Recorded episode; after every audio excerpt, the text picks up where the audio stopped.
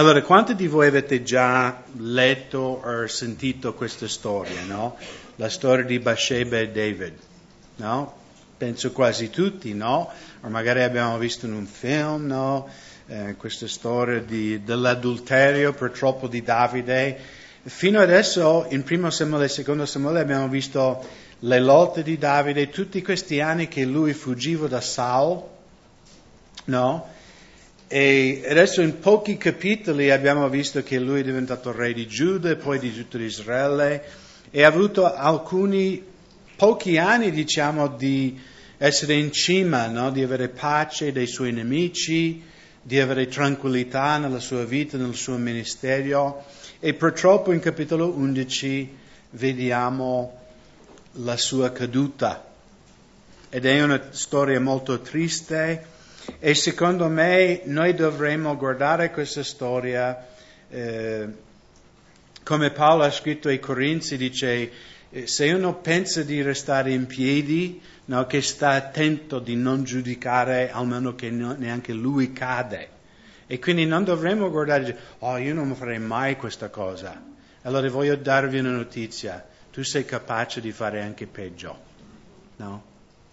L'Apostolo Paolo in Romani capitolo 6 ha dichiarato io so, e ricordiamo questo l'Apostolo Paolo, un apostolo, un uomo pieno di Spirito Santo, lui dice io so, cioè nella mia carne non dimora nessun bene. Quindi ognuno di noi presente, noi siamo capaci di fare peggio di Davide. E quindi non guardiamo questa storia in giudizio di lui o pensando che non potrebbe mai capitare a me questa cosa. No, ma che Dio possa infondere in noi un santo timore.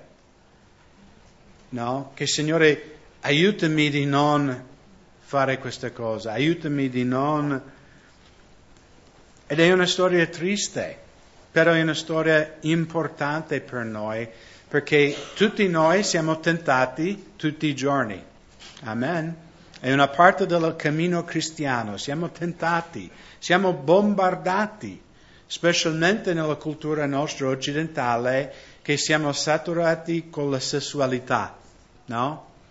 E uno poi dice, ok, io non abbiamo televisione, non abbiamo internet, ma anche uscendo fuori, no? Ci sono le pubblicità, eh, noi viviamo una cultura che è molto, eh, come ho detto, saturato, eh, a dicembre io e Dean siamo scesi in Puglia a visitare un gruppo di credenti a Manfredonia, fare della riunione con loro e una serata io e lui siamo usciti la sera eh, come due scapoli no? a fare un po' un giro del paese là e, e c'erano tanti giovani lì di quella città che giravano e io e Dean siamo più o meno, sai, 50 anni, siamo più o meno la stessa epoca eh, come età e, e, veramente c'erano questi ragazzine, 16, 17 anni, 18 anni, cioè non minigonna, stra minigonna,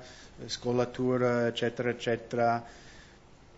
E io dicevo a Dean, ho detto, ai nostri tempi, cioè quando noi eravamo giovani, solo le prostitute si vestivano così, no? E quindi noi viviamo in una cultura eh, che ci sono tentazioni dappertutto. E quindi anche noi come cristiani dovremmo imparare, cioè noi non possiamo vivere sopra una montagna, noi viviamo a Montebelluna ed è la realtà in cui noi viviamo, quindi dovremmo anche imparare ad affrontare le tentazioni per la potenza dello Spirito Santo. Cominciamo in versetto 1 Or con l'inizio del nuovo anno, nel tempo in cui i re vanno a combattere, Davide mandò Joab con i suoi servi e con tutto Israele a devastare il paese dei figli di Ammon e assediare Rabba. Ma Davide rimase a Gerusalemme. Una sera viene che Davide si alzò dal suo letto e si mise a passeggiare sulla terrazza della regia reggia. Dalla terrazza vide una donna che faceva il bagno e la donna era bellissima. Così Davide mandò a chiedere informazioni sulla donna e gli fu detto, Non è costui Bathsheba, figlio di Eliam, moglie di Uria Liteo? Davide mandò, mandò messaggeri a prenderla, così essa viene da lui ed egli si coricò con lei. Poi ella si purificò della sua impurità e ritornò a casa sua. La donna rimase incinta e lo mandò a dire a Davide, dicendo, sono incinta. Allora vogliamo un po' guardare la tentazione di Davide e anche come lui si è ceduto a questa tentazione. E dobbiamo anche capire che anche noi fratelli, non è che un giorno, oggi, questa mattina, siamo totalmente consacrati al Signore e in cinque minuti stiamo commettendo adulterio.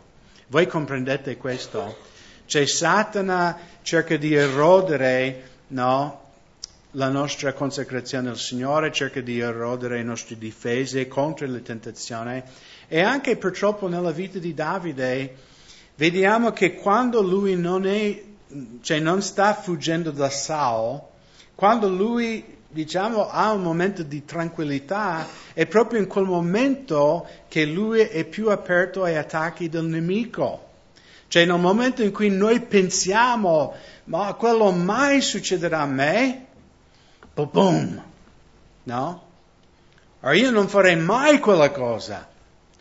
Se posso dirvi una cosa, in questi 33 anni che cammino col Signore, nel momento in cui io penso, ah, adesso sono arrivato, sono proprio pronto per una caduta.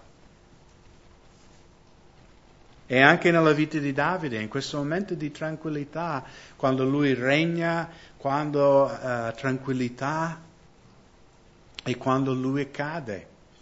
La cosa interessante è come stiamo studiando anche i salmi mercoledì e sicuramente quello di voi che frequentato mercoledì avete notato quanti salmi Davide ha scritto quando lui era nella caverna. Avete notato che tantissimi salmi Davide ha scritto quando lui stava fuggendo da Saul quando lui era nella difficoltà. Perché sapete, fratelli, la difficoltà non è bello, ma per tanti di noi è il momento quando siamo più vicini al Signore. Perché nella difficoltà siamo sempre in preghiera, sempre, sempre in comunione con Dio. E Davide, sappiamo per certo, ha scritto almeno 12 salmi quando lui fuggiva da Saul. In ogni probabilità ha scritto più di 20, però 12 sappiamo per certo perché è scritto proprio Davide, ha scritto questo quando lui era nella caverna. Quindi nel momento difficile della sua vita lui aveva una grande comunione, una grande ispirazione che scriveva questi canti di lode, queste preghiere, ma in questo periodo in cui lui regna, no, quando tutto va bene, per quello che noi sappiamo lui ha scritto solo un salmo Salmo 60.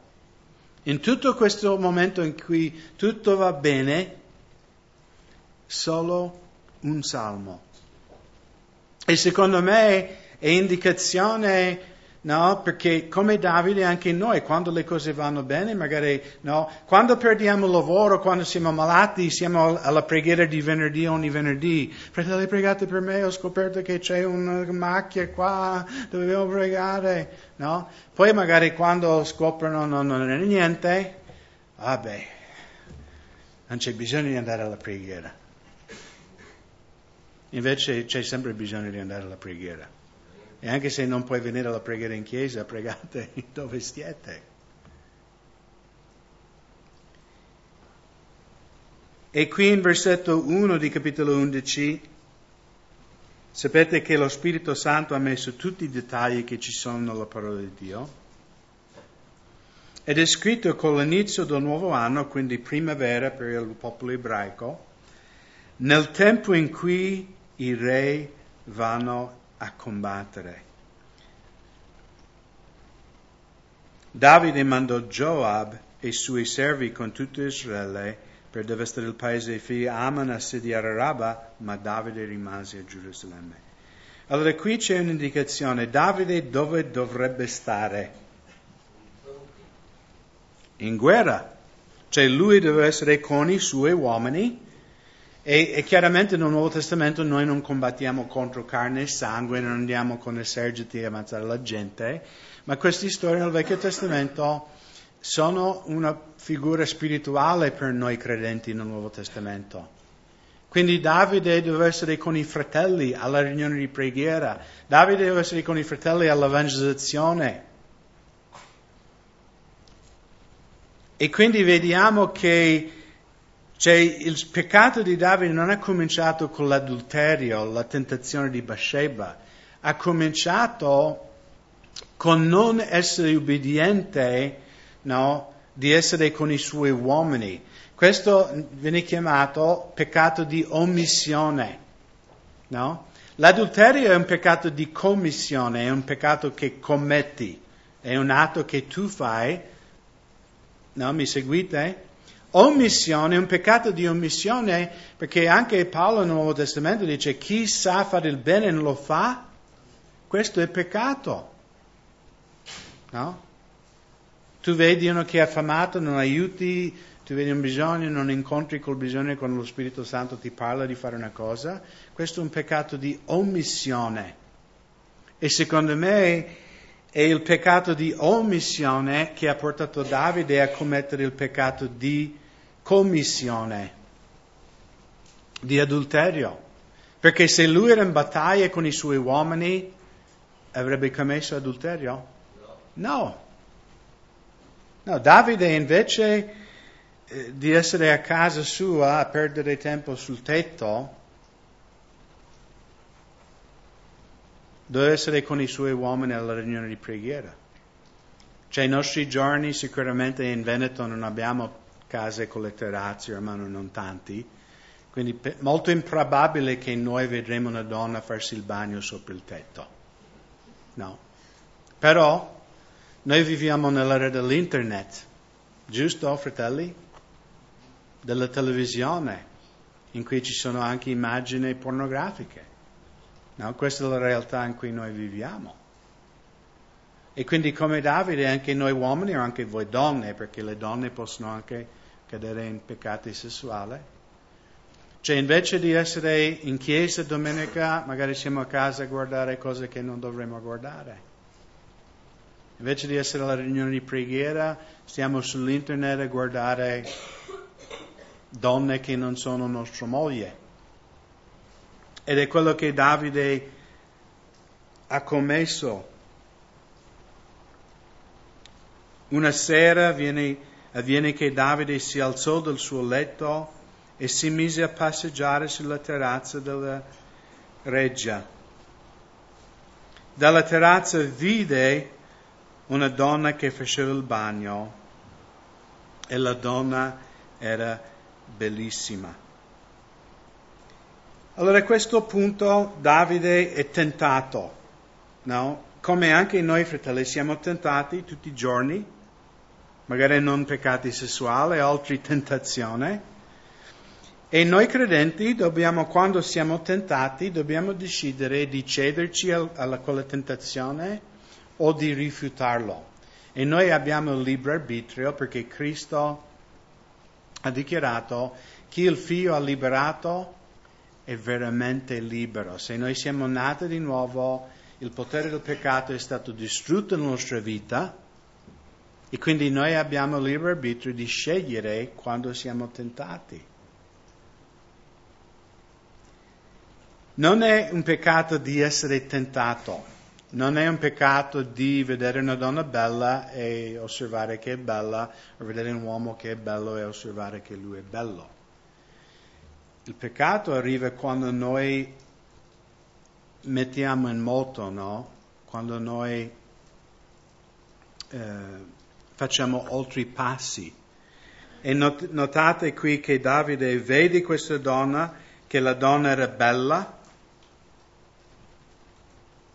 E versetto 3, Davide mandò a chiedere informazione, che già lui ha perso.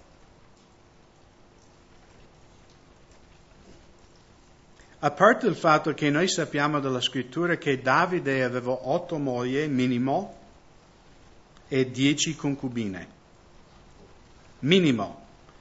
perché sette delle sue mogli vengono nominate nella scrittura e in secondo Samuele 5:13 è scritto che lui aveva oltre moglie, quindi non nominate, e dieci concubine. Quindi sappiamo che lui aveva almeno 18 donne alla disponibilità, diciamo. No? Quindi non è che lui mancava una donna. Ed è sbagliato per noi di pensare, anche single, no? pensare io sarò sposato, non sarò più tentato. Questo è un errore. Sarai tentato anche quando sei sposato. No? Perché la concupiscenza no, non morirà solo perché tu sei sposato. E quindi Davide ha visto la donna, ha visto che era bella, che era giovane, e lui va a chiedere informazione. Scopre che il suo nome è Bathsheba e poi in versetto 4 poi lui mandò messaggeri a prenderla. Girate un attimo nel libro di Giacomo capitolo 1 perché Giacomo descrive questo processo della tentazione. In versetto 13, nessuno quando è tentato dica io sono tentato da Dio, perché Dio non può essere tentato dal male ed egli stesso non tenta nessuno.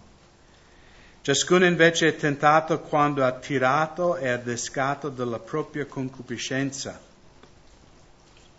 poi quando la concupiscenza ha concepito, partorisce il peccato e il peccato, quando è compiuto, genera la morte.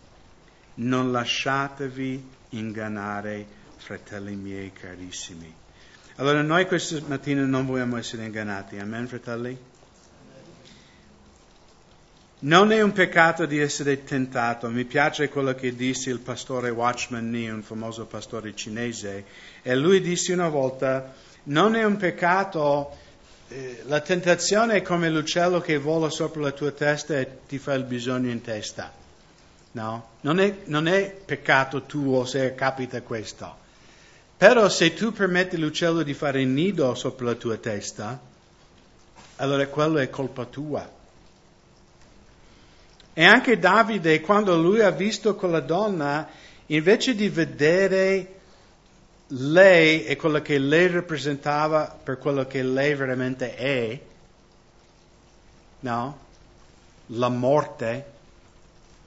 Quando noi siamo tentati, siamo abbaiati dalla bellezza della gioventù, del luccicare del peccato, o quando siamo tentati riconosciamo che quello per me è la morte.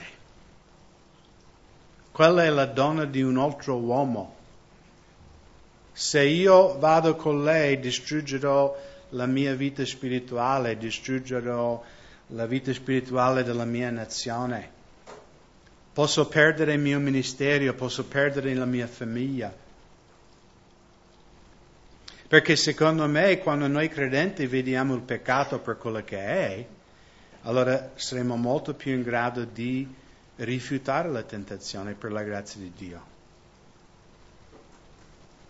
Invece Davide vede questa donna bella, lui lascia che le sue concupiscenze partorisce e partorisce il peccato e poi, come abbiamo letto, genera la morte.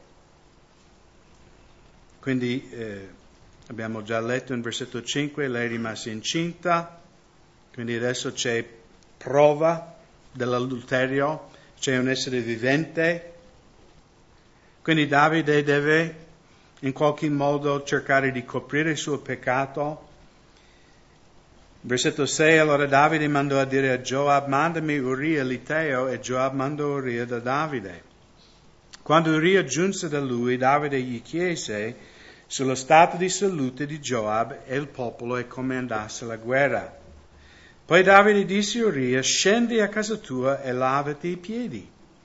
Uria uscì dalla casa del re seguito di un dono da parte del re. Ma Uria dormì alla porta della casa del re con tutti i servi del suo signore e non scese a casa sua. Quindi il piano di Davide era mandare, chiama Uria, lui andrà a casa sua, come è stato via in battaglia per tanti mesi, sicuramente con la moglie faranno festa no, di ritorno, poi eh, lei con la pancia dice ok, quando sono venuto in visita dalla guerra tu sei rimasto incinta. Ma Uria non è andato a casa sua, ha dormito lì con i servi di Davide quando informarono Davide delle cose, gli dissero, Uria non è sceso a casa sua. Davide disse a Uria, non vieni forse da un viaggio? Perché dunque non sei sceso a casa sua? Notate la risposta di Uria. Uria rispose a Davide, l'arca di Israele e Giuda abitano in tende. Il mio signore Joab e i servi del mio signore sono accampati in aperta campagna. Come potrei io entrare in casa mia per mangiare e bere, per coricarmi con mia moglie, come è vero che tu vivi e che vivi l'anima tua, io non farò questa cosa. Allora Davide disse a Uria, rimani qui anche oggi e domani ti lascerò partire. Così Uria rimase a Gerusalemme quel giorno, il giorno seguente.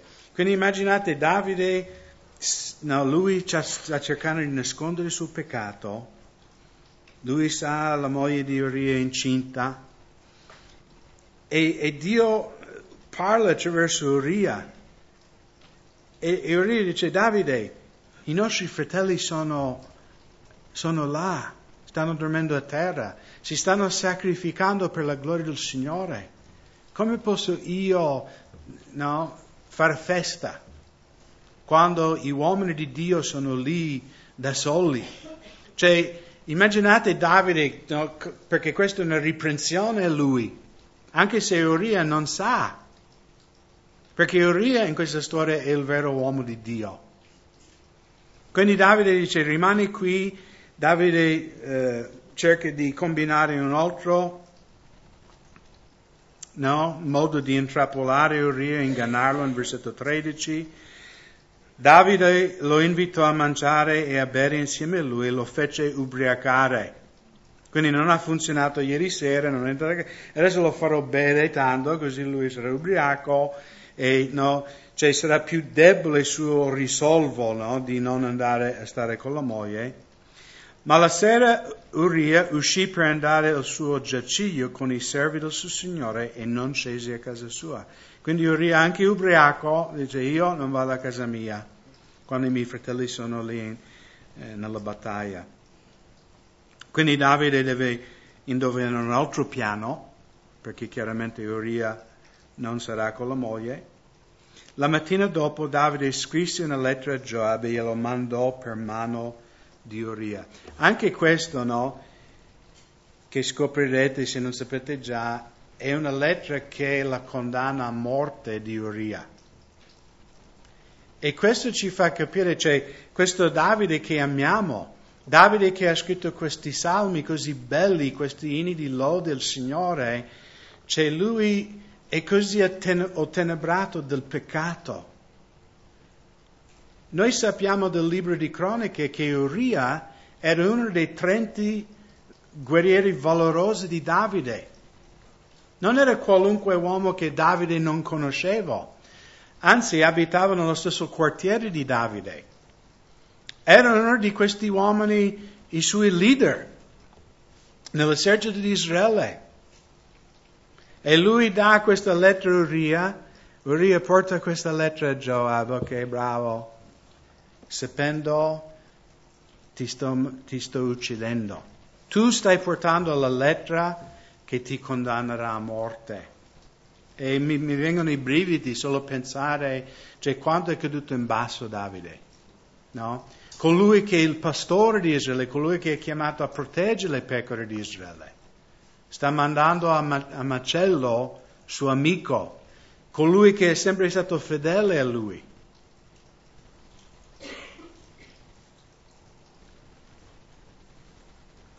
Nella lettera, versetto 15, avevo scritto così, pone Uri in prima linea dove la battaglia è più aspra, poi ritiratevi da lui perché resti colpito e muoia. Mentre assediava la città, Joab pose Uria nel luogo dove sapevo vi erano uomini valorosi. Gli abitanti della città fecero una sor- sortita e attaccarono Joab. Alcuni dei servi di Davide caddero e muore Uria l'Iteo. Allora Joab mandò a riferire a Davide tutti gli avvenimenti della guerra e diede al messaggero questo ordine. Quando avrai finito di raccontare al re tutti gli avvenimenti della guerra, se il re andasse in collera e ti dicesse perché vi siete avvicinati alla città per combattere, non sapevate che avrebbero tirato dall'alto della mura? Chi uccise Abimelech, figlio di Jerebesheth, non fu una donna che gli gettò addosso un pezzo di macina del, del muro, della mura? E così egli morì a Tebez? Perché vi siete avvicinati alla mura? Allora tu dirai, è morto anche tuo servo Liteo. Allora non solo adesso Davide ha commesso lui questo peccato, però lui sta coinvolgendo anche altri fratelli, no? Cioè Joab riceve questo messaggio, Joab sapendo che Uri erano dei 30 guerrieri valorosi, tu, e, e, Joab non sa ancora che Davide ha commesso adulterio a Gerusalemme con la moglie di Uria. Però sicuramente quando Joab torna vede che Bathsheba e Davide sono insieme, giusto? Due più due è quattro. Ah, per questo Davide voleva ammazzare Uria, perché voleva rubare sua moglie. E notate già Joab, cioè, lui dice, se, da, se, il re è arrabbiato perché abbiamo perso la battaglia, dirlo solo che è morto Uria. Così lui sarà contento. Non so perché voleva ammazzare Uria, ma dirlo questo così si placherà no, la sua ira. Quindi, eh, versetto 22, il messaggero torna da Davide. Il messaggero dunque partì e quando giunse riferì a Davide tutto ciò che Joab lo aveva mandato a dire, il messaggero disse a Davide che gli uomini ebbero la meglio su di noi e fecero una sortita contro di noi in campo aperto, ma noi li respingemmo fino all'ingresso della porta. Allora gli arcieri tir- tirarono sui tuoi servi dall'alto della mura e alcuni dei servi del re sono morti ed, ed è morto anche il servo Luria Liteo. Allora Davide disse al messaggero, dirai così a Joab, non ti addolori questa cosa, perché la spada divora l'uno o l'altro. Combatti con maggior forza contro la città e distruggila e tu fai coraggio. C'è anche qui, c'è il cuore di Davide non fa questa battuta. Ma non ti preoccupare Joab, sai, la spada uccide uno o l'altro, no? sapendo però che lui ha pianificato tutto, che lui di proposito ha deciso di ammazzare suo amico Uria. E adesso Davide pensa no, che nessuno verrà a sapere. Nessuno saprà che Uria, Uria non ha dormito con la moglie. Adesso lui è morto e quindi sarà tutto coperto. Però leggiamo in versetto 26,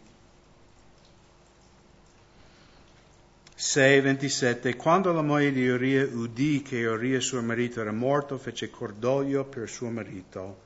Terminò il lutto, Davide la mandò a prendere e la colse in casa sua. Ella divenne sua moglie e gli partorì un figlio.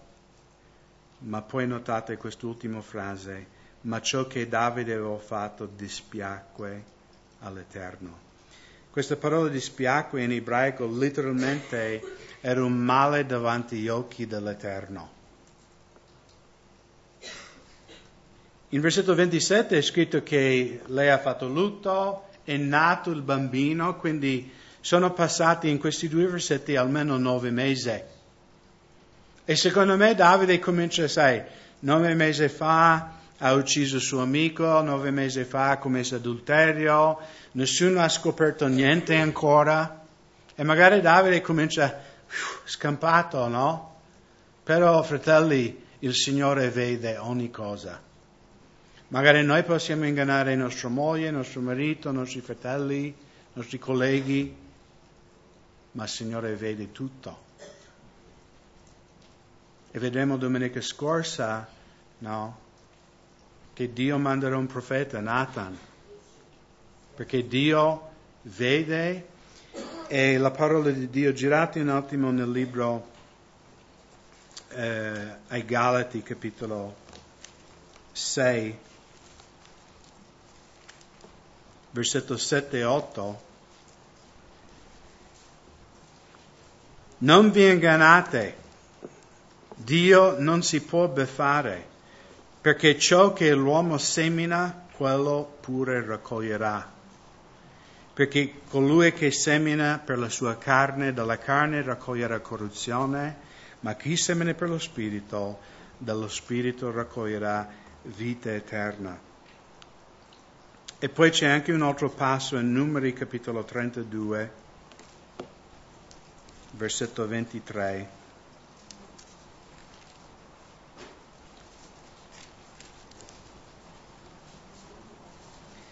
Ma se non fate così, allora peccherete contro l'Eterno e state pur certi che il vostro peccato vi ritroverà.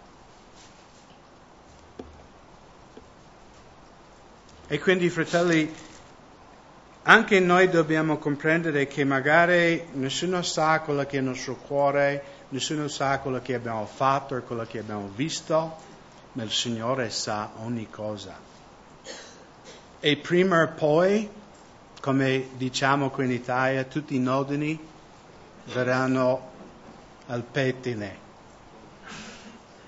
Tutto verrà fuori. Come Davide possiamo cercare di nascondere il nostro peccato, ma prima o poi si manifesterà. E di nuovo possiamo ingannare gli altri, ma il Signore non possiamo ingannare prima o poi Dio porterà fuori ogni cosa, nella mia vita e anche nella tua vita. E quindi è meglio ravvederci. Davide poteva confessare l'adulterio, che era già una cosa molto grave, senza uccidere il suo amico, senza dare una brutta testimonianza ancora a Joab, ai messaggeri e altri uomini di Israele. Ma purtroppo a volte il peccato fa nascere altri peccati.